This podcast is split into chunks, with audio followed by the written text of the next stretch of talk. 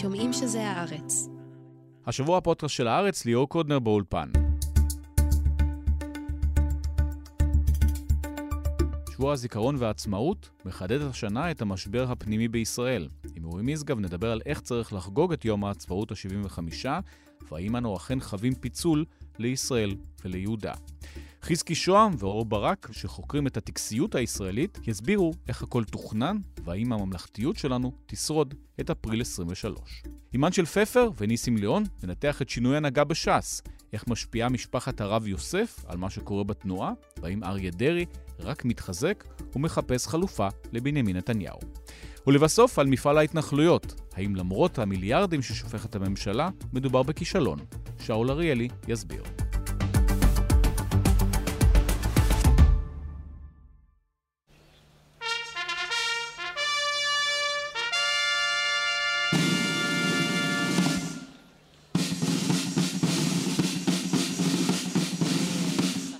משגב. שלום. אז אנחנו בשבוע של יום הזיכרון ויום העצמאות, אז תכף נדבר על המשמעויות ההיסטוריות של הימים האלה, אבל המשמעויות הפרקטיות של היום ומחר, אז מה? זה תמיד שבוע טעון, אני לא זוכר, אה, בימיי לפחות, שזה כבר מתקרב ל-50, אה, שבוע כל כך טעון פוליטית. הכל מתפרק, אנחנו צפויים לדעתי למסך מפוצל מטאפורית, יש לנו אה, חגיגות עצמאות אה, אלטרנטיביות ברחוב קפלן. יש לנו את טקס המשואות שהיה פעם ממלכתי ונראה עכשיו ממשלתי, ושאלה בוערת שאפילו היא עוד לא ידועה, האם נתניהו אה, יתעקש לכפות על הטקס הזה סרטון?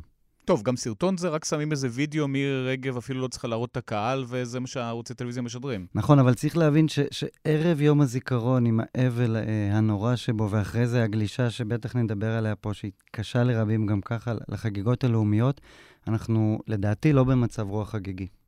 אז מצטרפים אלינו עכשיו שניים, פרופסור חזקי שוהם מאוניברסיטת בר אילן, שלום. אהלן. וגם אה, דוקטור אור ברק מאוניברסיטת חיפה, שלום. שלום. אז בואו נדבר על ממלכתיות ישראלית, מה זה בכלל? ממלכתיות ישראלית זה מושג מאוד uh, רחב ומטעה, שלא רק שהיא הפכפכה, אלא, אתה יודע, זה כמו סוכר, שקשה מאוד לעמוד את המשקל שלו uh, בגרגירים.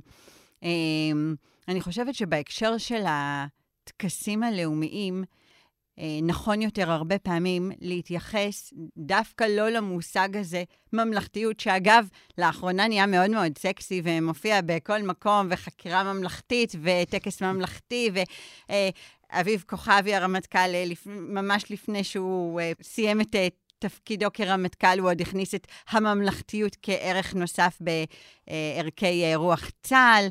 שזה הולך עוד אחורה לבן גוריון, לא? זה בוודאי, בן גוריון הוא בעצם באמת בא עם האג'נדה של הממלכתיות. הוא, הוא ייסד אותה והניח פה את התשתית שלה פה בארץ, אבל נראה שבמהלך העשורים אנחנו ככה... הצבנו את המושג הזה הרבה פעמים מחדש. בעולם של ישראל הראשונה וישראל השנייה זה בכלל קיים? אני חושבת שכל דבר קיים בעולם ישראל הראשונה וישראל השנייה, וכן, אני חושבת שגם, כמובן, אנחנו לא נוכל לעולם להיפרד מערך הממלכתיות ברמת, ברמת ההוקרה הממלכתית, ברמת באמת רצועת טקסי הלאום שלנו, בימי הלאום שלנו ובחגים שלנו. אבל שלמה ארצי, לדוגמה, לא מגיע ל... פרס ישראל, כי הוא אומר, זה כבר לא אותו דבר, אני לא מקבל את זה מכל העם, זה לא ממלכתי בהגדרה. כמחברת הספר פרס ישראל, הדוקטורט שלי כולו עוסק בפרס ישראל. יש לי ביקורת על ההתנהלות הזאת. אני חושבת שכלות וחתני פרס ישראל באמת הם המודלים האזרחיים של הגבורה האזרחית שלנו, אם אנחנו רוצים לייצר אותה לצד הגבורה הצבאית שלנו. הם המודלים לחיקוי לדורות הבאים שלנו. אנחנו זקוקים להם הרבה פעמים בחברה הישראלית. יותר ממה שהם זקוקים לנו. בואו נודה כולנו שלפני עשור ושניים ושלושה, באמת, גם uh, אנשי התרבות המוערכים ביותר בחברה הישראלית מאוד מאוד uh, השתוקקו לזכות בפרס ישראל, שנחשב לפרס היוקרתי ביותר שמוענק uh, מטעם מדינת ישראל לאזרחיה בשבעת העשורים האחרונים. ו, והאין, ואנחנו כחברה, מגיע לנו ש, ש, שאותם באמת גיבורים אזרחיים שמספקים איזשהו מודל, יהיו שם בשביל, בשבילנו. אורי, אם אפשר להגיד משהו על שלמה ארצי, זה שהוא יודע לארח קונצנזוס. פה הוא הבין שזה פשוט לא יקרה. זו, זו בדיוק הנקודה. שלמה ארצי, אפשר לקרוא לו אה, מר ישראל, הוא אפילו נקרא ארצי. אה, הפופולריות שלו חוצת גבולות, אבל זה, זה מאוד מעניין, אור, שאמרת שיש לך ביקורת, אם הבנתי, עליו. אה, אה, אם אפילו מר ישראל, מר קונצנזוס, מר מיינסטרים, אה, אה, לא מסוגל, מרגיש שלא נכון לקבל את הפרס הזה, זה מעיד על מה שקרה לישראל, לדעתי, לא לשלמה ארצי. וזה לדעתי ליבת הדיון פה. האם הממלכתיות, האם הטקסיות, אה, ולו ליום אחד בשנה, יכולה עוד אה, לתפור את הקרעים האלה? זה מרתק. בואו נחשוב שנייה על מטס חיל האוויר. אין סמל מיינסטרימי קונצנזוס יותר מזה, נכון? לא היה אולי. כבר היום, אתה יודע, כשהטייסים הם נפולת של נמושות... היום הטייס חיל האוויר שנוי במחלוקת, כי אתה, מי שבקוקפיט, אה, אה, לפחות בעיני המחנה אה, שלא אוהב אותם, אה, כאלה שהתנגדו להפיכה וקוראים להם אה, סרבנים. אז אפילו מטס חיל האוויר הוא, הוא כבר אה, משוייך לאנשהו. חזקי, היו דברים כאלה בהיסטוריה הישראלית, או שזה שבר ראשון ומשמעותי? לא, תמיד היו מחלוקות ושברים, וכולנו זוכרים לא מעט שערוריות שליוו את פרס ישראל, כי בכלל... טוב, שערוריות זה כיף, זה משהו אחר, אבל פה זה מעבר לשערוריות. כן, אנחנו פה, באמת העניין הוא שיום העצמאות מראשיתו הפך להיות מעין יום הוקרה. כלומר, זה יום שבו המדינה מודיעה את מי היא מכבדת, ו- ו- ותמיד זה יעורר איזשהן מחלוקות ו- ושינוי כיוון. אני חושב שמה שקורה הפעם, אני מאוד מסכים עם אורי, שקורה אה, פה משהו אחר, אבל אני לא חושב שהממלכתיות נעלמת. אני חושב... שיש איזה היפוך ביחסים בין החברה למדינה. זאת אומרת, הממלכתיות של בן גוריון היה משהו שנכפה מלמעלה למטה. אה, מה קורה עכשיו? מה ההבדל? שזה מצומח. מלמטה באמצעות ההפגנות? כן, בעיניי, הסמל של, ה... נקרא לזה הממלכתיות החדשה, זה הניקוס המחודש של דגלי ישראל בהפגנות. כלומר, זה לא שהמפגינים יוצאים בשם, אה, יוצאים לרחוב בשם משהו אחר, הם יוצאים בשם הלאומיות. פעם קראו לזה המחנה הלאומי נגד מחנה השמאל, המחנה הליברלי, והיום כבר, הימין כבר לא יכול לקרוא לעצמו המחנה הלאומי, כי שני המחנות הם לאומיים. כמו שהשאלה שאנחנו צריכים לשאול, זו שאלה שבימי העצמאות ובימי הזיכרון תמיד שמים אותה בצד, זה מה המקום של האזרחים הלא יהודים של המדינה בתוך מערכת הסמלים הזאת, ואיך זה מנקר אותם מהפגנות. אז, אז שוב צריך, אחרי שהייתה איזו מין תחושה שהממלכתיות יכולה גם לכלול לא יהודים, אז הממלכתיות היום יש לה בסיס חדש שהוא, שהוא, אה, שהוא יותר בקונזנזוס מלמטה. אפשר גם לייצר את התפיסה שאומרת, כל מי שמבקש היום שקט ולכבד את החגים האלה ואת הימים הלאומיים האלה, זה הרי פחות אה, בא מהשלטון ויותר באמת מהשטח. וזאת קריאה שהיא גם שומעים אותה בקרב אה, האזרח הפשוט המשפחות השכולות, גם בקרב משפחות חרדים, גם בקרב משפחות שאינן יהודיות. טוב, זה הולך לשני הכיוונים, כי דווקא הפוך, אה, מארגנים אה, טקס אלטרנטיבי בקפלן, או אה, מארגנים אולי הפגנה בזמן טקס המסורות, שאמור להיות גם ממלכתי. פה יושב ראש האופוזיציה לא מגיע לטקס. פה, פה באמת גם הגענו לממדים חברתיים אחרים, גם השיח. שימו לב שגם אנחנו, חוטאים בזה או שלא, זה נתון לפרשנות, אבל באמת עסוקים במקום... אה, במקום להתעכב ולהוקיר את, באמת את הנופלים, את דמותם, את uh, זכרם, אנחנו באמת עסוקים במי יבוא לטקס, מי לא, מה יקרה בו. אז זו למשל השלכה שאיננה ממלכתית, אגב, שאנחנו כולנו משלמים עליה מחיר. שקשה לצפות איך, איך הוא יסתיים ו, וכמה הוא יעלה במרכאות. אני חושב שמה שנחשף דווקא את עוצמת הקשר של האזרחים היהודים למדינת ישראל, כשיש ממשלה שבעצם הערעור של הסמלים הממלכתיים בא מה, מהממשלה, אה, שעושה בהם שימוש לכל מיני דברים כבר אה, באופן זוחל כבר כמה שנים, אבל במסגרת מדיניות האצבע בעין בכל מיני עניינים, אה, ואני חושב שנחשף שהציבור הרחב... לא רוצה לקבל את זה גם בקרב רבים מתומכי הממשלה.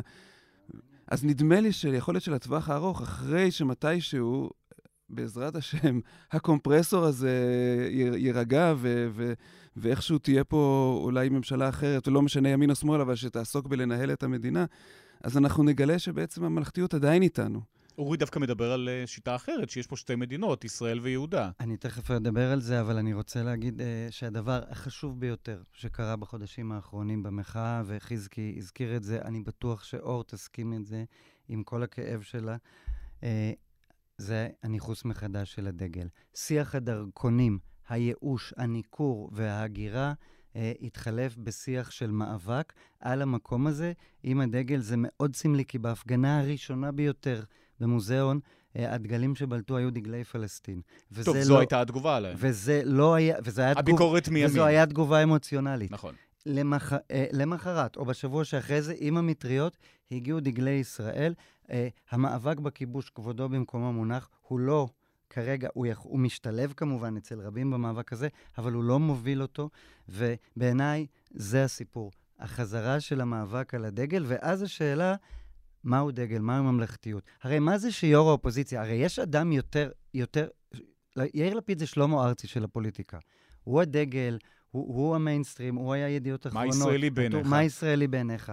מה זה אומר שיאיר לפיד, הרי יאיר לפיד לא נהיה שמאל קיצוני. טוב, כי הוא תפס את הפוזיציה של... אה, לא, אני חושב ש... בניגוד אה, לגנץ, הוא צריך לתפוס את הפוזיציה... אני חושב שבחושיו אחדים אה, הוא אמר אה, שהסנטימנט הוא, אנחנו לא משחקים יותר את המשחק הזה. אנחנו לא מוכנים שתקראו לנו אה, בוגדים, אנרכיסטים, עוכרי ישראל, אה, טוב, אבל שוב, זה בניגוד לגנץ שאומר... ויום אחד נבוא לשבת איתכם במשואות. טוב, בניגוד... אני מסכים עם חזקי, הדבר המעניין הוא מה יצא מזה. האם אפשר לברום ממלכתיות חדשה, או כפי שאומר חברי, וגם אני כבר כמעט אומר מורי ורבי, דוקטור שגיא אלבז, שזה לא עובד יותר, והמודל החדש יהיה קנטוניזציה, ישראל ויהודה, אני קורא לזה ישראל וביביסטן.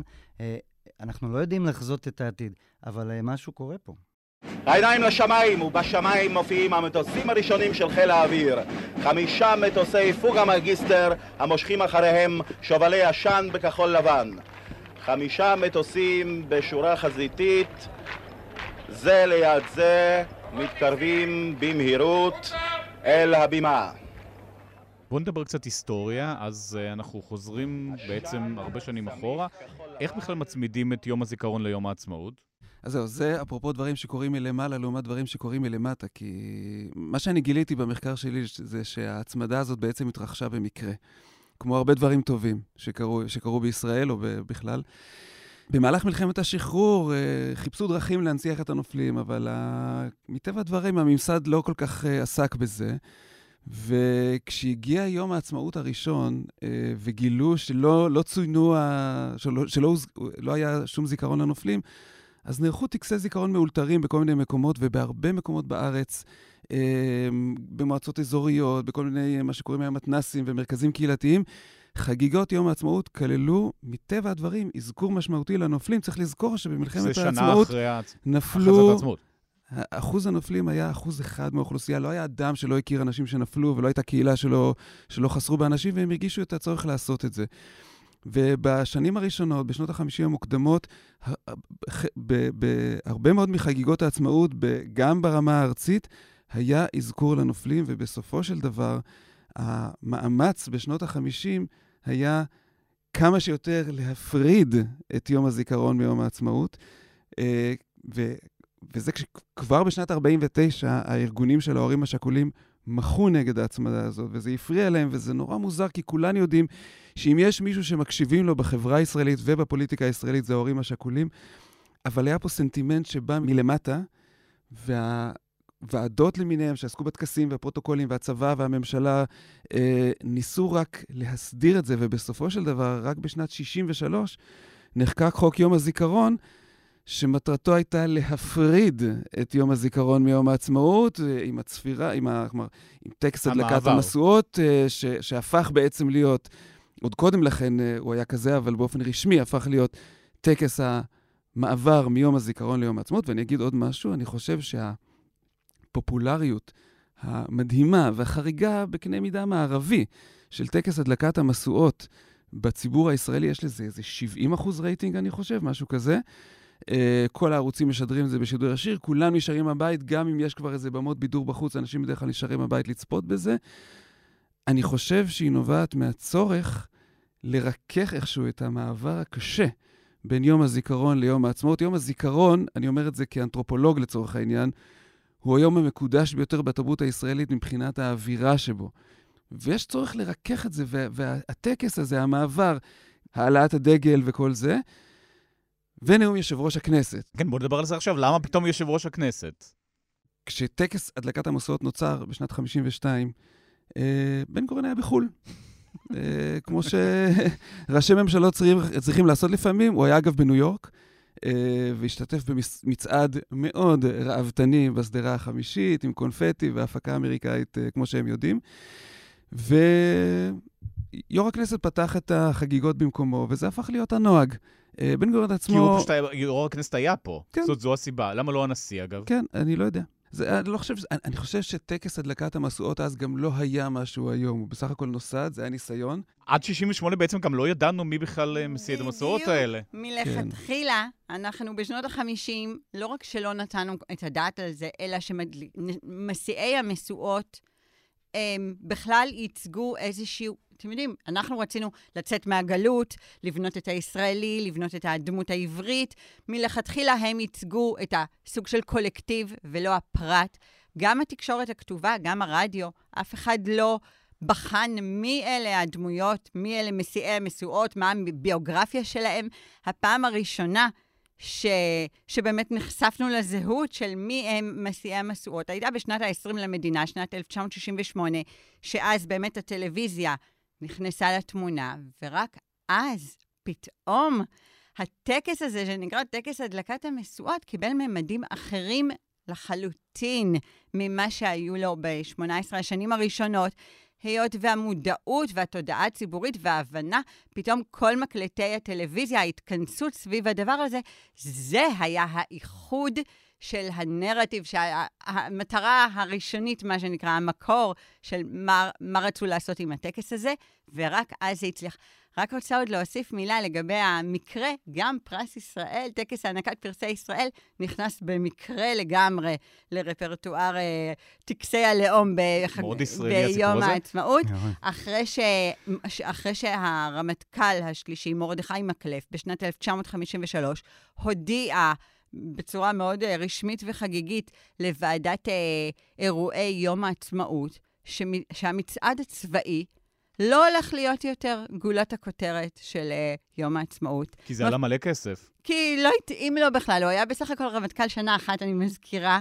אבל, והיו לו את האג'נדות שלו, והוא אמר, סליחה, אני, יש לי דברים אחרים לעשות, והצבא שלי, שהיה, כזכור, מאוד פופולרי, וזה היה באמת גולת הכותרת של כל האירועים. אף אחד לא היה יכול להחליף את המצעד הצבאי, שום רייטינג, נראה לי גם mm. טלוויזיוני לא היה. אבל, ובאמת, ניסו לשכנע אותו, זו הייתה דרמה מאוד מאוד גדולה בשנת 53. הגיעו לפתח ביתו ולשכתו וניסו לשכנע אותו ש, שיחזור בו מהרעיון הזה. ורק כשראו שהוא מסרב בתוקף, אמרו, אוקיי, אנחנו חייבים לצקת תכנים נוספים אחרים. וככה, במקרה, נכנס מהר מהר פרס ישראל, שכמובן לא הצליח בשום אופן להיכנס לנעלי המצעד הצבאי, אבל כן יצק תוכן אחר. וזה מחזיר אותי באמת למה שהתחלנו את השיחה עם אורי, שזה באמת תוכן אזרחי, תוכן של גבורה אזרחית, ואיזה משמעות גדולה יש לה. שזה לא יהיה רק המנגל והזיקוקים mm-hmm. שלקחנו מארצות זה הברית? זה הפך להיות המנגל, זה הפך להיות המנגל. אנחנו ניסינו לייצר אגדת יום העצמאות, ניסינו בתחילת הדרך לייצר תוכן של ארוחה משפחתית, ניסינו להתנות איזה שהם אה, קריטריונים ליוזמות של אה, דגלי ישראל באמת. באמת, אני חושבת שבשנות ה-50 הושקעו מאמצים אינסופיים לדבר הזה. לא רק, אגב, ביום העצמאות, אלא ממש לאורך כל השנה הנושא הזה עלה על סדר היום. ניסו לצקת תכנים אה, במערכת החינוך, אה, לייצר טקסים אה, מקומיים. הייתה שם השקעה מאוד מאוד גדולה, אבל חבלי הלידה אה, נערכו זמן, נערכו הרבה שנים. אז אם נחזור לפוליטיקה, איך הפוליטיקאים משתלבים בסיפור הזה? למה מירי רגב צריכה להיות אחראית על טקס? אז, זה בדיוק העניין, שבשנות ה-50 הייתה תפיסה שהיא בעצם מושאלת, אפשר לקרוא לה במרכאות בולשביקית, שאומרת שהמנהיגות צריכה לעצב את העם ולתת לו אתוס. וכחלק מזה השקיעו המון מאמץ בתכנים ובניסיון לה, לה, להשתיל בלב העם את הסיפור הלאומי וכן הלאה, אבל התפיסה הזאת פשטה את הרגל. כלומר, כבר אז התפיסה הזאת, לא, הדברים האלה לא תפסו. היה קמפיין מתוזמר היטב לעשות אגדת יום העצמאות וליל הסדר של יום העצמאות, שיאכלו בו חובזות במקום מצות וכל מיני כאלה, זכר למצור. וזה לא תפס בו ברגע, למרות התגייסות מסיבית של התקשורת, כי מה לעשות, הציבור הצביע ברגליים כבר אז. ועכשיו, אנחנו היום בעידן אחר. היום, היום המנהיגות לא חושבת שהיא צריכה לעצב לעם את האתוס, היא רק חושבת שהיא צריכה... לתפוס כותרת לה, ולהצטלם. לתפוס כותרת, לעצב את האתוס של עצמה. אה, וזה הרבה יותר קל באמת. אה, וברגע, ושוב, אנחנו בתפיסה כזאת, אה, בעצם בהשאלה קפיטליסטית, שהתפקיד של יום העצמאות זה באמת לתת פרסים, להעניק אותות הוקרה, והדלקת המשואות זה כמו פרס ישראל ב', זה מין כזה אה, עוד דרך של המדינה ל- ל- לתת אותות הוקרה, ואז... עוד דרך של מירי רגב לתת צ'ופרים לחברים. ואז השלטון בוחר, הוא מחליט אם הוא או. יכול לתגמל. וזו דרך ממשלתית, ופה אני רוצה אה, טיפה ללכלך את הדיון. אמרה מירי רגב שזה טקס של הממשלה, זה ב- בצורה מפורשת. אני רוצה בכוונה לזהה מעט את הדיון בפוליטיקה. כדי שלא יישאר רק אקדמי. מי שהרס את טקס המשואות סופית זה נתניהו לפני ארבע שנים. יולי, אדל... יולי אדלשטיין עמד על זכותו כיו"ר הכנסת, שהוא בעצם, אה, כפי שאמרתם, אולי במקרה, אבל הפך למנהל הטקס עם משמר הכנסת, עמד על אה, זכות הממלכתיות והודיע לנתניהו, אתה לא יכול לנאום בטקס הזה. ומירי רגב נתנה לנתניהו את המסלול העוקף אה, להשיא משואה. אני בנימין בן צילה ובן ציון נתניהו, נרגש וגאה להשיא משואה זו בשם ממשלות ישראל שפעלו בשליחות העם ולתפארת מדינת ישראל. זה, אני חושב, הייתה אה, רק לפני ארבע שנים. מכת המוות לטקס הזה. אה, כשמדברים. אגב עכשיו שזה לא יהיה טקס שאולי ישודר בשידור חי, אם תהיה שם מחאה, או, פתאום יעברו לחזרה הגנרלית, זה לא גם עיוות המציאות? זה, זה צפון קוריאה. זה, זה, זה, זה, זה, אנחנו מגיעים למקומות האלה. זאת, זאת ירידת קרנה של הממלכתיות כאשר אתה מנסה לכפות עליה אה, פוליטיזציה מוגזמת. אבל אני, אני מסכים איתך, אני חושב אבל שצריך להבחין פה בין הטקס לבין מה שהוא מסמל. כלומר, כמו, ניקח את הדוגמה של חידון התנ"ך. באמת, בשנות ה-50 חידון התנ"ך היה קונצנזוס, כשהתנ"ך היה בעצם עוד אחד מה... חלק מהאתוס ששלטון מפא"י והבן גוריוניזם קידם, ועם השנים הוא הפך להיות משהו של המגזר הדתי. אז אני חושב, אני, אני לא רוצה להתנבא מה יעלה בגורלו של, של, של טקס הדלקת המסורת, אני חושב, בגלל המעבר הזה מיום הזיכרון ליום העצמאות, הוא ימשיך להיות פופולרי. כולם, כשאני אני, אני צופה נאמן, אני מדי שנה אני רואה את הקיטש ואת המצעדים ואת הסוג הזה של מיליטריזם שנראה לנו היום מגוחך. טוב, גם יש עכשיו ציפייה לראות אם תהיה מחאה, לא תהיה מחאה, כן, יעברו, לא, לא יעברו, יש אקשן. לא, אבל אפילו הטקס בצורתו הרגילה... אגב, צוותי השידור לא מתוגברים השנה. כן. מתוגברים מאי פעם, כדי אה, שאם יעברו לקללות, הם יוכלו לצלם גם עם ה... זאת אומרת, יש באמת כן, הרבה כן, התעסקות בדברים האלה. כן, כן, אה, אה, אה, נכון. אבל אז אני חושב, את מה שהוא מסמל, לא כל כך בקלות אפשר אה, להכחיד. חזקי שוהם, אור ברק ואורי משגב, תודה רבה. תודה, ובכל זאת חג שמח לכולנו, עד כמה שאפשר. שמח. אתם יודעים שש"ס, כל כוונתה לשם שמיים. אני לא מתכוון, ואף אחד כאן לא מתכוון, לוותר על שירותיו של אריה. כי זה לא צודק. אני, משה ארבל, בן רחמים ואילנה, מתחייב כחבר הממשלה לשמור אמונים למדינת ישראל ולחוקיה. אפשר למחוא כפיים. שלושה חודשים אחרי שבג"ץ אילץ את אריה דרעי לוותר על הכיסא שלו בממשלה, יש uh, שר חדש מטעם ש"ס, גם במשרד הבריאות וגם במשרד הפנים. זה משה ארבל, וזו הזדמנות לדבר גם על מה קורה בתנועה הזאת ולאיפה מתקדמים משם. איתנו שניים, אנשל פפר, שלום. היי ליאור, מה קורה? בסדר גמור, ואיתנו גם פרופסור ניסים ליאון מאוניברסיטת בר אילן, שלום. שלום וברכה. אז אנשל, נתחיל איתך. אז אריה דרעי, מה גרם לו להבין שזה פשוט לא קורה והוא בינתיים לפחות לא חוזר? אריה דרעי, אחרי פסיקת הבג"ץ שאילצה את נתניהו לפטר אותו מתפקידו כשר, הסתובב באמת כחיה פצועה במשך כמה שבועות, והעלה כל מיני רעיונות מופרכים שהוא ימונה אפילו לראש ממשלה חליפי, ואז בג"ץ לא יוכל למנוע את זה. אחרי זה דיברנו על חוק דרעי 2, אבל בינתיים קרה משהו אחר במדינה, ודרעי לא אטום למה שקרה כאן בחודשים האחרונים. הוא מראשונים שהבינו בקואליציה. שהאופן שבו הממשלה מקדמת את ההפיכה כנראה לא תוביל אותה לשום מקום טוב, ודרעי קלט שחלק מהירידה של הממשלה מהעץ הזה, והוא די הפציר בנתניהו מאחורי הקלעים, עוד לפני שנתניהו הורה על הקפאת החקיקה אה, לעשות את זה, הוא גם מבין שגם הוא צריך כנראה לתפוס פה איזשהו מדרון אחורי. הוא כמובן מאוד רוצה להיות חזרה בממשלה, הוא, הוא לא אוהב את, ה, את הפסיקה הזאת, אבל הוא מבין ש...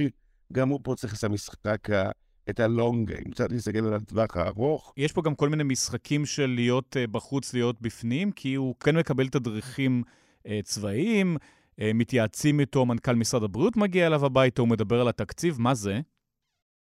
לאף אחד אין אשליה, שגם כשאריה דרעי הוא לא באופן רשמי שר או, או, או ממלא מקום ראש הממשלה, זה, זה לא אומר שהוא מנותק, וכמובן שגם uh, השרים האחרים, בטח uh, משה ארבל נציגו מש"ס, וגם uh, פקידים בכירים, כולל רמטכ"ל, uh, מדברים איתו. זה, זה ברור שדרעי הוא עדיין אחד האנשים החזקים והמשפיעים במדינה, אבל עכשיו הוא גם מבין שהוא צריך לחשוב, רגע, מה קורה? הממשלה הזאת הולכת למקום לא טוב. גם אחרי הקפאת החקיקה, ברור שהממשלה במקום מאוד לא טוב. דרעי הוא לא אה, אחד שחושב שהוא יסיים את הקריירה שלו בקרוב, הוא בסך הכל בן 64.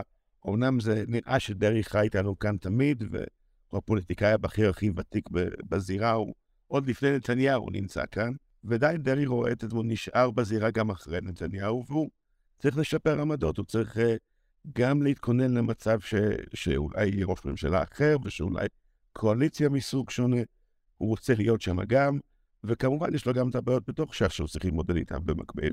אז תכף נרחיב בדיוק על זה, אבל קודם, מי זה אותו משה ארבל? משה ארבל הוא סוג של ש"סניק אה, דור 3-0, הוא בחור בן 39, אה, היה ראש המטה של דרעי בעבר, של דרעי שר הפנים, אה, גם עם הכשרה אקדמית, משפטית, עם ניסיון לא ארוך, אבל בכל זאת ניסיון אה, רלוונטי, בטח יותר רלוונטי מכמה מהשרים האחרים. הוא גם אה, נחשב כאחד הח"כים בש"ס שמתבלטים באיזושהי אה, גישה יותר אה, מתונה ומפויסת, לפחות בהתנהלות שלו, הוא אחד שמשתף פעולה עם חברי כנסת ממפלגות שונות בחקיקה חברתית, הוא בניגוד לרוב הש"סניקים, הוא לא רק מדבר, הוא גם יחסית עושה. אחד שלא יוצא ביותר מדי אמירות אה, פרובוקטיביות, הוא ש"סניק ידידותי למשתמש. קצת מזכיר את דרעי של פעם. אני אוסיף שני דברים לגבי אה, ארבל. אה, ראשית, הוא דוקטורנט, דוקטורנט למשפטים באוניברסיטת רייכמן. ודבר נוסף, אה, הוא באמת עסק בשני דברים מאוד מעניינים. אחד זה במחאת האסי, הוא הוביל בעצם חלק מהמאבק, ודבר נוסף, באחרונה הוא, הוא היה בין הבודדים שיצאו נגד האמירה של סמוטריץ' לגבי חווארה. ויצא בריש גלי נגד זה. אני מבקש לגנות בתוקף ולהוקיע את הדברים של חבר הקואליציה שלנו, יושב ראש הוועדה לביטחון לאומי, צביקה פוגל, הפעולות החמורות מאוד שנעשו אתמול בחווארה ביחס לאוכלוסייה לא מעורבת הן פעולות שמפרות ומפוררות את היותנו מדינה אלמלא מוראה של מלכות איש את רעהו חיים בלעו ואני... אז אם אנחנו חוזרים בהיסטוריה להקמת ש"ס, אנשיל דיבר על דרעי הצעיר, כמה היה נמרץ וכולי, אז במה התנועה הזאת שונה היום ממה שהייתה בהתחלה? זו תנועה אה, שעברה מיסוד מאוד משמעותי. זו תנועה שהיא כבר קיימת 40 שנה, אנחנו נציין אה, עוד שנה, 40 שנה לקיומה של ש"ס, ארבעה עשורים. ואני חושב שהיא גם עוברת שינויים מאוד אה, משמעותיים בהנהגה שלה. גם בהנהגה, אה, בוודאי הפוליטית, אבל גם בהנהגה הרוחנית. שני האנשים החשובים שם תמיד זה הרב עובדיה יוסף, שכבר לא איתנו הרבה שנים, ואריה דרעי כמובן. כן, אריה דרעי בעצם הפך בעשור האחרון להיות אה, העוצר הפוליטי, השליט הזמני בש"ס. הוא מחזיק את, אה, מפתח, את המפתח של הכוח, גם בכל הנוגע להנהגה הפוליטית וגם בכל הנוגע להנהגה הרוחנית. אה, ומהבחינה הזאת הוא המוציא והמביא הגדול היום של אה, במפלגה. יש שיטענו שהוא גם כך היה בעבר, אבל זה שונה מאוד ביחס אה, כשהרב עובדיה היה בחיים. מהבחינה הזאת, יש לו באמת השפעה אדירה על, על המפלגה הזאת. אפשר בכלל לעשות את החלוקה הזאת בין הפוליטי לבין הרוחני, כמו שקראת לזה? לא, אי אפשר לעשות. אני תמיד רואה דת ופוליטיקה כדברים שהולכים ביחד. אה, אתה לא יכול אה, בעצם להפריד ביניהם. זה לא פטנט יהודי, זה פטנט כלל אה, עולמי. ומה שכן, צריך אומנים ביכולת לדעת מתי לחבר ומתי להפריד, ודרעי הוא אחד מהם. אנשיל? אני מסכים עם ניסים שאי אפשר להפריד, אבל יש את הניסיון של ש"ס לחקות את, את המפלגות החרדיות האשכנזיות, את אגודת ישראל ודגל התורה, ולהראות כאילו שיש את הדרג העל של ה... הרבנים, המנהיגים הרוחניים, מועצת אה, מה אצל האשכנזים מועצת גדולי התורה ואצל ש"ס מועצת חכמי התורה, והדרג הפוליטי שהם הם קוראים להם שלוחה דה רבנן, אנשים שהם רק שליחים, הם לא מקבלים החלטות אה, אה, גורליות בעצמם, ההחלטות החשובות מתקבלות על ידי הרבנים במועצת. אז כמובן שבש"ס זה לא אותו דבר באמת, זה תמיד אה, שם יש הרבה יותר כוח למנהיג הפוליטי מאשר בצד, גם בצד האשכנזי זה, זה לא בדיוק כמו שהם אומרים, אבל בש"ס בוודאי המתח הזה בין המנהיג הפוליטי, בין הנציגים בכנסת, תמיד היה שם מההתחלה. אה, הרב עובדיה יוסף לא תמיד שלט בשליחיו הפוליטיים, גם עוד לפני דרעי, הרב יצחק פרץ, שהיה לו למעשה שני אדונים, גם הרב עובדיה יוסף וגם הרב שחר הליטאי אשכנזי. ודרעי, שהוא המנהיג ששורד הכי הרבה זמן, כמובן עם הפסקה באמצע, כשאלי ישי אה, החליף אותו. וכשהוא ישב בכלא. גם כשהוא ישב בכלא וגם אה, שנים ארוכות לאחר מכן. עובדיה למעשה החזיר את דרעי רק בסוף ימיו, כשהוא די נחלש והתחיל לחשוש, וגם אנשים מסביבו לחצו עליו לחזיר את דרעי. אבל דרעי, בשתי התקופות שלו כמנהיג הפוליטי, יש תמיד את המתח הזה בין הרב עובדיה ובכלל משפחת uh, עובדיה יוסף, בית, בית הרב, לבין דרעי, ודרעי בוודאי בעשור האחרון, כשעובדיה כבר לא בחיים, נמצא ב, במעמד ש... זה כל יכול בש"ס, וזה נכון שהיה מישהו שהחליף את, uh, את הרב עובדיה כנשיא מועצת חכמי התורה, uh, שלום כהן, שנפטר לפני כשנתיים. אחרי זה הרב בעדני, שגם הוא בינתיים נפטר. האנשים האלה, בואו נגיד את האמת, הם היו חותמת גומי של דרעי. אז הזכרת את הילדים של הרב עובדיה, גם עכשיו הם בתמונה, ולפחות בצד הרוחני הם מתחזקים, לא? אז באמת צריך לומר שש"ס, מבחינת ההנהגה הרוחנית, שיש בתוכה כמה מוקדים. משפחת הרבנים יוסף היא אחד המוקדים, ושם יש בתוך המשפחה הזו לא מעט מורכבות ומתח בכל הנוגע ל... לחלוקת כוח, מי יהיה רב ראשי, מי לא יהיה רב ראשי, האם הרב דוד יוסף יהיה רב ראשי של ירושלים או לא יהיה רב ראשי של, של ירושלים. צריך לומר שאחד ההישגים אה, של הרב עובדיה, אחד ההישגים האישיים, זה שהוא אה, בנה שושלת. בעצם האיש הזה שהגיע ממשפחה ענייה לחלוטין, רחוקה מכל... אה, מוטת הכוח של אה, רבני עיראק הפך להיות אה, אביה של שושלת רבנים, זה לא מובן מאליו. אבל מעבר לכך, יש מוקדי כוח נוספים, זה בוודאי אה, רבנים של בני תורה ספרדים, שדרעי מאוד מנסה להתחבר אליהם בשנים האחרונות, ואפילו במערכת הבחירות האחרונה הוא די הצליח, אם אני חושב למשל על החיבור בינו לבין הרב ידידיה זעפרני. וגם עכשיו בעצם השינויים שכנראה התרחשו במועצת. מוקדים נוספים זה רבנים של עדות שונות, וכמובן, המוקד כוח מאוד משמעותי זה מוסד הראשון לציון, שהיום דרך אגב הוא מוחזק על ידי שני רבנים. רב אחד זה הרב יצחק יוסף, והרב שני זה הרב עמאר. עכשיו, אה, אין זה סוד שבעצם אחת הדמויות שהייתה אמורה להחליף את הרב עובדיה, זה היה הרב עמאר. בשל מה שהתרחש לפני פטירתו של הרב עובדיה, זה לא, זה לא התרחש. תזכיר לנו. לפני אה, פטירתו הוא העמיד עצמו למועמד אה, מול הרב יצחק יוסף, דבר שהביא לקרע בין הרב עמר לבין אה, משפחת יוסף, אבל במשך הזמן התפתחה איזו סולחה כזו בסביבה הזו, אבל אלה, אלה מוקדים שדרעי אמור להתחשב בהם. והוא מתחשב בהם באמת, או שהוא מחליט הכל לבד? אני חושב שהוא מתחשב בהם, כי הוא מבין שבמצב שבו ש"ס נמצאת היום מבחינה אלקטורלית, הוא זקוק לכל קול. תראו, מ-2015 עד 2022, ש"ס בעצם הוסיפה 150 אלף קולות. אבל ה-150 אלף קולות האלה זה לא ההישג שלה שהיה ב-99. היא עוד לא הגיעה לשם. היא מגרדת איכשהו את ההישגים שהיו, את ה... הייתי אומר, את, את שמירת האלקטורט שהיה בש... בעשור הראשון שנות האלפיים. אה, הוא לא הגיע, למרות שזה נראה כאילו הישג מאוד משמעותי, כי זה מתורגם בגלל הנוסחה האלקטורלית ל... למנדטים, אבל uh, בעצם ש"ס נמצאת במצב של יציבות, שזה הישג בפני עצמו, משום שהיא מצויה מול אתגרים לא פשוטים, כמו למשל ההופעה של מעמד ביניים מזרחי, דבר שלא היה בשנות ה-90. זאת אומרת, זה למשל uh, הגבלה מבנית. מאוד משמעותית להתפתחות האלקטורלית של ש"ס. כי מעמד ביניים מזרחי לא מצביע לש"ס, אלא למפלגות אה, כן, שתומכות במעמד מעמד הביניים. מעמד ביניים מזרחי הוא פרוס מהליכוד, יש עתיד, כחול לבן, כל בעצם מפלגות שנוגעות לחיבור הזה של אינטגרציה והשתלבות בחברה. ומה לעשות שש"ס זאת מפלגה שהיסודות שלה הם יסודות חרדיים. היא משתמשת במרכיב האתני כדי להתפתח, אבל בסופו של דבר זו מפלגה שאמונה על סדר יום חרדי, והיא פוליסת הביטוח של חברת הלומדים החרדית. אנשיל, מה שאנחנו רואים פה בעצם, שהליכוד וש"ס מתחרים על אותו אלקטורט, אז דרעי ונתניהו לכאורה צריכים להיות יריבים, לא להסתדר כל כך טוב ולעבוד ביחד. אז כמו שניסים ציין, המנדטים של ש"ס, קהל הבוחרים מתחלק באמת בין בני התורה למזרחים שמצביעים ש"ס, אבל הם בחייהם הם חלק מהחברה הישראלית, בין אם הם מעמד, פועל, מעמד פועלים או מעמד ביניים, זה אה, אנשים שבוודאי היו יכולים להצביע ליכוד או אפילו מפלגות אחרות, ואנחנו רואים את זה לאורך השנים, יש לנו כבר מספיק מערכות בחירות אה, שבהן ש"ס מתמודדת, שאנחנו רואים את העלייה של ש"ס על חשבון הליכוד ולהפך.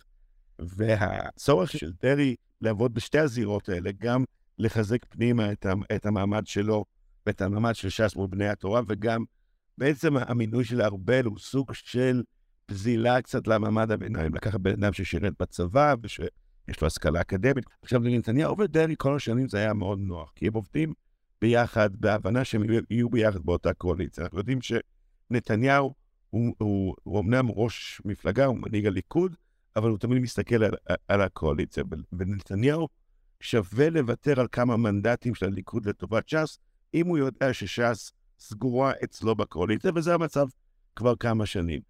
יכול להיות שבעתיד, אה, נראה לי שדרעי כבר אה, חושב על אפשרות כזאת שש"ס תהיה לה עוד, אופציות. אבל כל עוד ש"ס מבטיחה לנתניהו ש, אה, שאיתה, כל עוד דרעי נמצא בברית הזה, אז זה בסדר בשביל נתניהו שכמה מנדטים שיכולים לגמרי להיות מנדטים של הליכוד, ישבו אצל ש"ס. אני חושב שגם פה יש הבדל בין ש"ס של היום לבין ש"ס שנות ה-90. ש"ס שנות ה-90, הקשר בינה לבין הליכוד אה, בעצם, בעצם הוביל את הפריצה. זה שיטת הפתק הכפול, אם אתם זוכרים, בשנות ה-90 היה בבחירות 96-99, אפשרו לש"ס לפרוץ קדימה ובעצם... אה, כי אפשר היה להצביע לראש ממשלה ולמפלגה. אז נכון, הצביעו במ... לנתניהו נת... במקרה הזה ולש"ס. ולש"ס, בדיוק. עכשיו, מה שנתן אה, אה, פריצה בשנות ה-90, היום הוא מעניק יציבות לש"ס.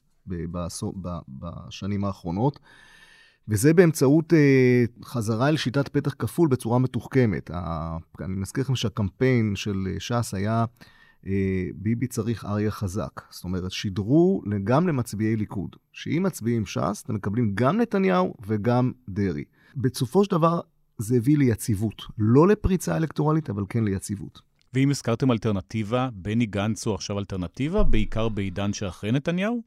דרעי ויתר על משהו בשביל, בשביל היציבות הזאת שבברית עם נתניהו והליכוד, הוא ויתר על היכולת לעשות את המשא ומתן המקביל הזה עם מספר מועמדים לראשות הממשלה. ו...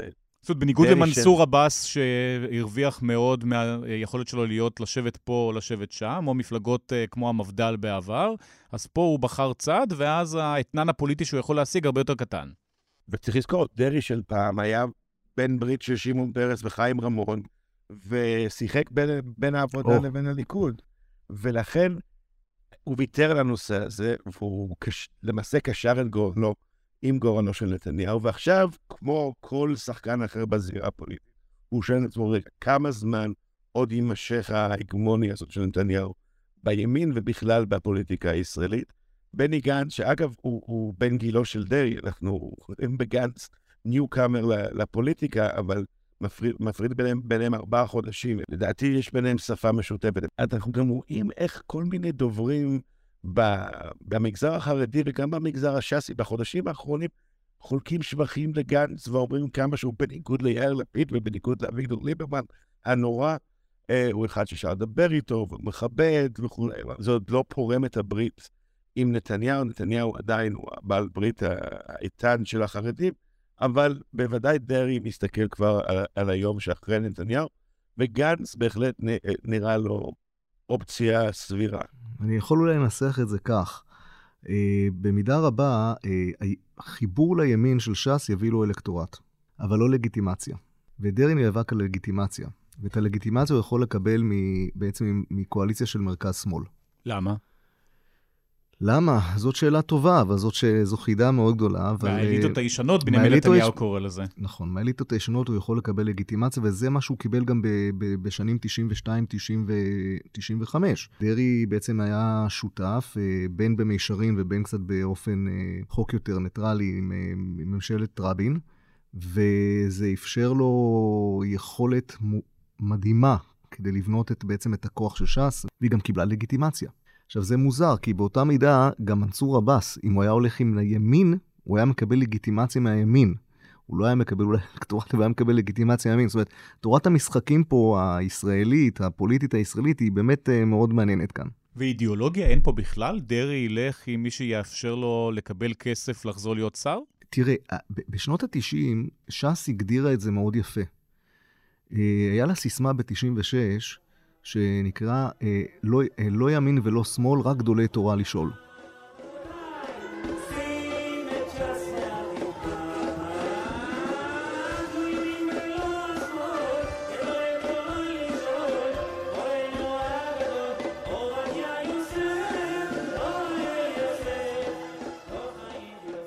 טוב, אין גדולי תורה, אתה אומר כבר. אין, אוקיי, אבל יש פרויקט, ויש פרויקט, וזה הפרויקט שבעצם פרויקט החיים של הרב עובדיה, ומהבחינה הזו השמירה עליו, המחויבות לחברת הלומדים, זה מה שעומד על סדר היום. טוב, וגם להיות בשלטון הולך... זה הפרויקט. נכון, אבל הליכה לשלטון... היא אמצעי לא מטרה, אתה אומר? היא אמצעי, בדיוק, היא אמצעי, והיא אמצעי חשוב. ואפילו הרבה פעמים גם זה הופך גם בסופו של דבר למטרה. אבל בדיוק משברים, כמו משבר הפוליטי שמתרחש היום, השסע המשטרי הזה שמתרחש היום, זה בדיוק הרגעים שבהם אתה רגע עומד ואתה עושה איזה בוחן מציאות, ואני חושב שדרעי נמצא בנקודה הזאת. אנצ'יל, סיכום שלך? ניסים צודק, זה באמת הייתה הגדרה מאוד קולעת לאופן שבו ש"ס פעלה, אז לא ימין ולא שמאל, אבל יש לנו גם את דרעי של 90, של התרגיל המסריח, שהם מובילים החוצה מממשלת שמיר, בטענה שזאת ממשלה יותר מדי קיצונית וימנית, אסור לעצבן את האמריקאים, כבר נשמע כמו היסטוריה רחוקה. טוב, דווקא נשמע אקטואלי, אותו סיפור. ויש לנו היום את, אה, היום או בשנים האחרונות, את ש"ס, שהיא נטועה עמוק בתוך מחנה הימין. זו אותו אריה דרעי של אה, גם, אה, גם היוני וגם היום הימני, ופעם לא ימין ולא שמאל, וזה יישאר אריה דרעי גם בעתיד. זה לא... האידיאולוגיה באמת לא משחק כאן תפקיד. זה, זה סוג של דוקטרינת גפני, שאמר פעם שרק הכוח משמאל יכול לתת לחרדים את מה שהימין אינו יכול לתת. והתחזית שלכם להמשך זה כל עוד נתניהו פה אנחנו ממשיכים, המפץ הגדול יקרה אחריו? אחד האורחים אה, בעיתון נתן כותרת למאמר שכתבתי בשבוע שעבר, שדרעי מסתכל על ההתרסקות של ממשלת נתניהו, הוא מקווה להיות אחד הניצולים.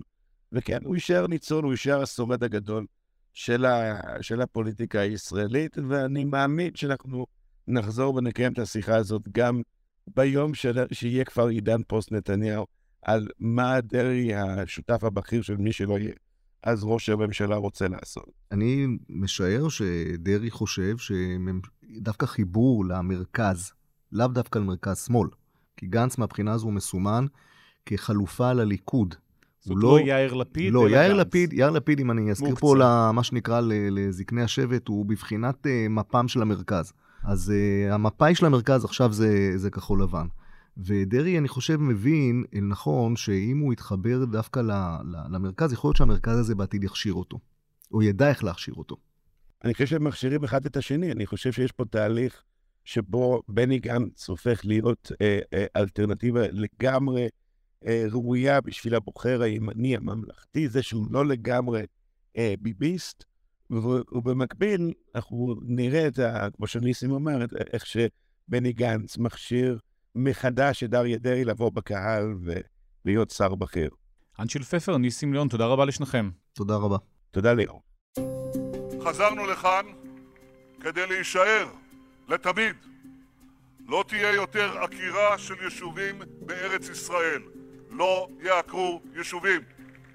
אחרי הרבה מאוד שנים שההתיישבות הייתה אידיאולוגיה גדולה, היא מצליחה היום לייצר גם מודלים כלכליים שעונים לביקושים מאוד מאוד גדולים במשק.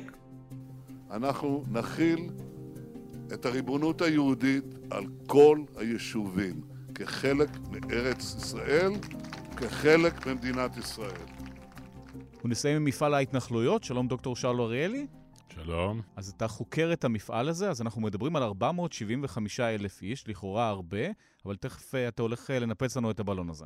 כן, המספר הוא 475, אבל צריך לזכור שהם מתגוררים היום בקרוב ל-300 uh, נקודות יישוב יהודיות, מחציתם אינם חוקיות על פי החוק הישראלי, אבל אם אתה מסתכל על הפיזור שלהם, כמעט מחצית מהאוכלוסייה, 48% מהאוכלוסייה, גרה בסופו של דבר בחמישה יישובים אה, בלבד, בחמש התנחלויות, החמש התנחלויות אה, הגדולות, מהקטנה ביותר אה, אריאל ועד הגדולה ביותר מודיעין עילית. שגם ההתנחלויות האלה, במקרה של הסכם בין ישראל לבין הפלסטינים, אז כבר ברור לכולם שזה פשוט מסתפח לישראל, בתמורה מקבלים משהו אחר. נכון, במסגרת חילופי שטחים. זאת אומרת, גם בחילופי שטחים מינוריים של סדר גודל של 4%, אפשר לשמור 80% מהישראלים שגרים מעבר לקו הירוק בריבונות ישראל.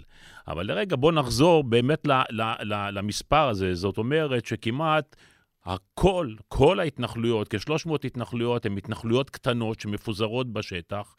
ללא כל השפעה דמוגרפית ומרחבית אה, על השטח אה, עצמו. מה המטרה שלנו, לשים אצבע בעין של הפלסטינים וזהו? זה להשתמש במספרים הללו, ובעיקר לגרור את כל מה שהן גוררות, ההתנחלויות. בעיקר את נושא האבטחה.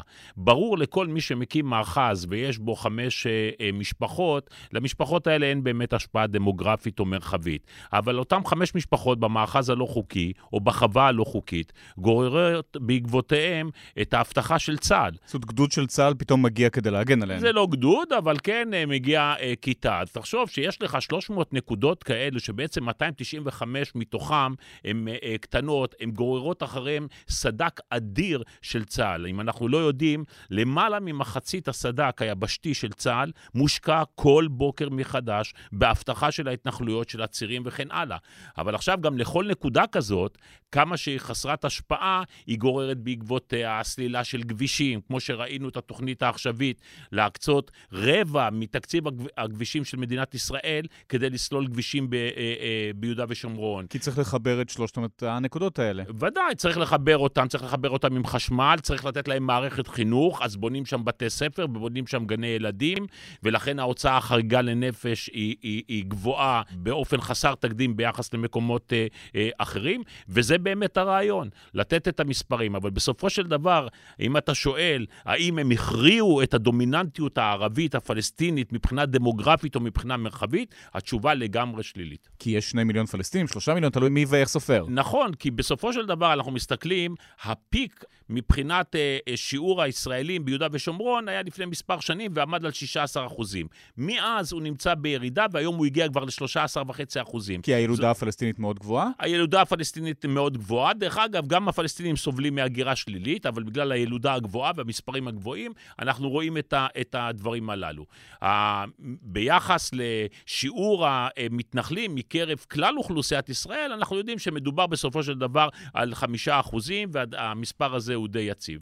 במקרה של הסכם והם מפנים את ההתנחלויות, האנשים האלה בכלל ירצו להישאר, או שברגע שאתה אומר להם, הגדוד של צה"ל, הכיתה של צה"ל הולכת, גם הם ברובם לא נשארים, ונשארים איזה קומץ קטן מאוד? תראה, תהליך הפינוי חייב להיות uh, תהליך uh, הדרגתי ומורכב, ומשום שרוב ההתנחלויות הללו הן התנחלויות מסובסדות ומוחזקות על ידי המדינה uh, uh, במענקי איזון uh, ובתקציבים uh, נוספים, uh, בעצם אנחנו מדברים כאן על תהליך שיאפשר את ההבנה שעליהם להתפנות משם. עכשיו... זאת אומרת, נפסיק את הכסף, הם יבינו לבד.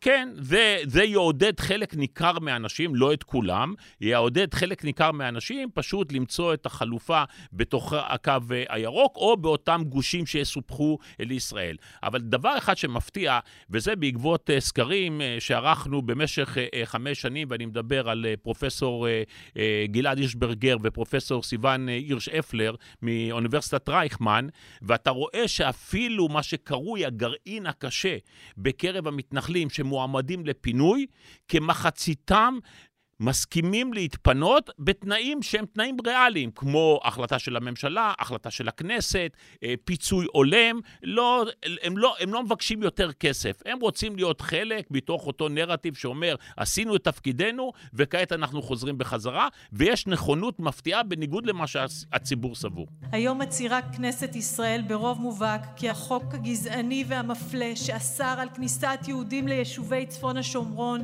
אכן יוסר היום בעזרת השם. כן, הסדרנו תשעה מאחזים, תשעה יישובים, ובעזרת השם נסדיר עוד עשרות. כן, בונים עוד ועוד יחידות דיור.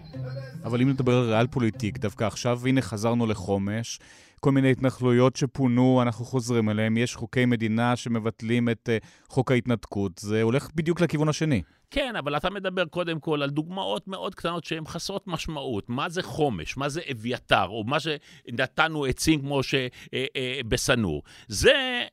אלו תהליכים שמעידים והם שייכים יותר לאותו זרם משיחי לאומני, אכן שמספרו גדל והביטוי שלו בכנסת גם גדל. אנחנו מדברים על עוצמה יהודית, אנחנו מדברים על ציונות הדתית, אבל זה לא המספר המסיבי של החרדים. וההשפעה של אביתר וחומש בטל ב-60. בסופו של דבר, מפעל ההתנחלות היום מבוסס ברובו המכריע על הריבוי הטבעי של החרדים ועל ההגעה של החרדים כתוצאה ממצוקת דיור בתוככי הקו הירוק. מה זה אומר, אין מקום בבני ברק? אין מקום בבני ברק, אין מקום אה, אה, בירושלים, כן, בעיקר בירושלים, כי הרי ירושלים סובלת מהגירה שלילית כבר למעלה מ-30 שנה, ומחציתה היא הגירה שלילית של חרדים. ולכן החרדים... הם מוצאים את פתרון הדיור שלהם בעיקר במודיעין עילית, בביתר עילית, וגם ביישובים הקטנים יותר שהם חסרי משמעות, כמו עמנואל או אספר או, או מעלה עמוס וכן הלאה. האם הייתה נפתרת מצוקת הדיור בתוככי הקו הירוק, היינו רואים את החרדים הולכים לשם, כי בסופו של דבר החרדים הולכים לשם. לא חשוב להם לגור בשטחים? לא חשוב להם לגור בשטחים, הם רוצים... מגורים הולמים, ושיהיו בסמיכות למרכזים שלהם, כמו לירושלים, כמו לבני ברק, כמו לבית שמש. אבל דרך אגב, גם ביישובים החרדים הגדולים, ביתר עילית ומודיעין עילית, גם הם סובלים היום מהגירה אה, אה, שלילית. אה, אם כי הריבוי הטבעי שם כל כך גבוה שהוא מחפה על העניין. אבל אם אנחנו מסתכלים על החרדים ועל ההשלכות של זה, על מה שאנחנו קוראים מפעל ההתנחלות, אם שיעור החרדים במדינת ישראל עומד בערך על 12 אחוז, שם זה עומד על 40 אחוז, פי שלושה וחצי יותר. אבל מה המשמעות של העניין? שאנחנו מקבלים בהדרגה אוכלוסייה מאוד מאוד ענייה, כולם מדורגים באשכול אחד. זאת אוכלוסייה... מסובסדת, שמספרה הולך וגדל ומטילה עומס בלתי רגיל, גם מבחינה ביטחונית, גם מבחינה אה, אה, אה, כלכלית, ואין באמת פתרון לעניין הזה. כי אין באמת אזורי תעשייה ביהודה ושומרון משמעותיים. אין חקלאות, חוץ מקצת בבקעת הירדן. ולכן כל הפרויקט הזה הוא פרויקט מסובסד באופן בלתי ריאלי, שמעמיס על כולנו את כל העלויות האלה של ביטחון, של כלכלה וכן הלאה. כשחיים כץ, שר התיירות, מדבר על טוסקנה מקומית, זה מה, זה פיקציה, אגדה? כן, זה איזשהו ניסיון אה, להפוך את זה למוקד אטרקטיבי אה, אה, אה, לתיירות, ובצורה הזאת לכאורה למחוק את הקו הירוק. אבל הקו הירוק לא נמחק, אנחנו רואים שהוא מה שנקרא יציב בכל אה, פן. אם זה היה בפן המדיני, הוא היה קו ההתייחסות לכל החילופי שטחים שהזכרת אה, קודם, ובאופן מעשי אנחנו רואים, כמו שתיארתי קודם, איך למשל החילוניים עוזבים בהדרגה את יהודה ושומרון, והיא הופכת להיות בעצם מאחז או שכונה חרדית אחת גדולה. ולכן, לכל האמירות האלה, בוא אני אשאל אותך, מי מאיתנו, אחרי שאנחנו שומעים על כל הפיגועים, כן, למיניהם, ירוץ באמת לצימר אה, בחוות יאיר או לצימר בנעלה? ולכן זה, זה פשוט פטפוטי מילים שאין מאחוריהם שום דבר. מה נכשל שם? אבל ממשלות ימין ושמאל עובדות כבר 50 שנה. בלייהד את יהודה ושומרון, לשנות את הדמוגרפיה, להביא לשם אנשים, ואתה אומר שזה כישלון. תראה, קודם כל, ישנה הצלחה באזור מסוים, וזוהי הנקודה הקריטית. ישנה הצלחה במה שקרוי עוטף ירושלים. בעוטף ירושלים, אותו אזור שהוא מסביב לפרוזדור ירושלים, היום מרוכזים כמעט שלושת רבעי מהישראלים שגרים מעבר לקו הירוק. זה אותו משולש שנמצא בין מודיעין עילית, מעלה אדומים וגוש עציון. אז שם יש הצלחה. וגם עכשיו, בשנה, שנתיים הקרובות, הממשלה הנוכחית מתכוונת למקד את כל מאמציה בבנייה של למעלה מ-22 אלף יחידות דיור, רובם עבור חרדים באזור הזה. אבל זה כבר כבוש, זה כבר הצליח, אתה אומר, אבל מה עם השאר? השאר זה כישלון מוחלט. כי אם אתה מסתכל למשל אה, מגוש עציון דרומה לכיוון הקו הירוק, חברון ועד אה, אה, למיתר, חיים שם במחוז אה, אה, חברון למעלה מ-800 אלף פלסטינים ופחות פחות מ-20 אלף ישראלים. אם אתה מסתכל משכם צפונה לכיוון ג'נין ולכיוון הקו הירוק, יש לך קרוב למיליון פלסטינים ופחות מ-15 אלף ישראלים. זאת אומרת, הנוכחות שם בטלה אה, אה, אה, באופן אה, מוחלט. אבל ידעו את המספרים האלה כבר לפני זה, ידעו שיש שם מלא מלא פלסטינים, וידעו שאנשים לא יבואו לגור שם בכזאת קלות. אבל לכן עודדו אותם. הרעיון היה, יש תובנה שבאמת חדרה לתודעה אפילו של המשיחים לאומנים, כן? שלא ניתן להכניע את הדמוגרפיה ואת השיטה המרחבית הפלסטינית. לכן, במה הם מתמקדים עכשיו? הם מתמקדים ביצירת חיץ יהודי גדול אורבני שיפריד את הגדה לשניים. והחיץ הזה הוא בעצם אה, אה, אה, עוטף ירושלים. ושם ממוקדים כל המאמצים בבנייה של שכונות חדשות, בתשתיות וכן הלאה. צריך לזכור שאנחנו הרבה פעמים רק מתרכזים בנושא של הבנייה, אה, כמה יחידות דיור, אבל לא פחות חשוב מזה, זה כל מערך התחבורה. אמר את זה בעצמו סמוטריץ', ולאחרונה גם אמרה את זה אה, מירי רגב. הנושא של כבישי גישה להתנחלויות המבודדות, זה דבר שיאפשר את ההרחבה שלהם. ולכן מדינת ישראל משקיעה היום מיליארדים בעניין הזה, מיליארדים בתשתיות מים, בתשתיות אה, חשמל. אבל בסופו של דבר, ההצלחה, גם היא החלקית, מתרכזת בעוטף ירושלים ולא יותר מזה. אם נסיים עם כסף, אז אתה יכול להגיד כמה הדבר הזה עולה בשנה? תראה, קשה מאוד לחשב את ההוצאות הללו שמתקיימות במשרדים שונים, אבל אנחנו יכולים להיות, לדבר על דברים מרכזיים, כמו למשל, את אותו חלום של הקמת אה, גדר ההפרדה, במקום להקים אותה גדר ביטחונית בצמוד לקו הירוק, הרי גלשנו איתה פנימה, השקענו בה 30 מיליארד שקל מכספי משלם המיסים הישראלי, והיום היא מסננת מחוררת, כי אה, היא הייתה גדולה על צה"ל מבחינת הקצאת הסד"כ שלו, כמו שאמרתי, למעלה ממחצית החיילים מושקעים היום באיו"ש.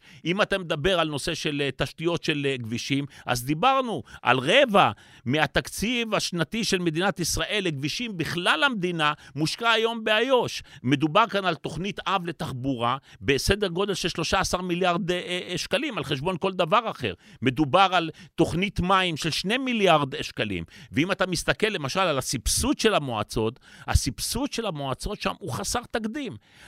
אתה יכול להגיע לתקציב של מועצה כמו שומרון או כמו אה, מטה בנימין, שמענקי הממשלה ובראשם מענקי האיזון ממשרד הפנים יכולים להגיע לשני שליש מהתקציב. התקציב. עכשיו, כל הדברים האלה באים על חשבון כמובן של דברים אחרים. מדובר כאן בהרבה כסף ללא הצלחה אמיתית. הסיכוי שהאסימון ירד קיים, לא קיים, פנטזיה? אני מקווה שהדברים האלה יחלחלו לציבור הישראלי. בסופו של דבר, הציבור הישראלי עדיין יכול להשפיע על מקבל ההחלטות שלו, לפחות התקווה שלנו שזה לא ישתנה לפחות פעם בארבע שנים.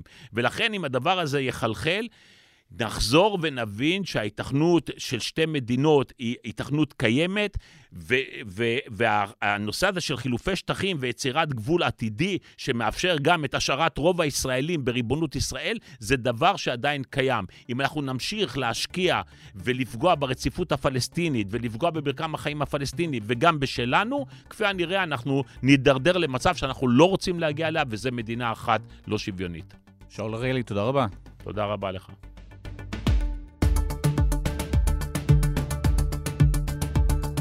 הארץ השבוע, כאן סיימנו. בצוות, ניצה ברגמן, אמיר פקטור ואסף פרידמן, על הסאונד, אברי רוזנצבי, נערה מלקין ודן ברומר.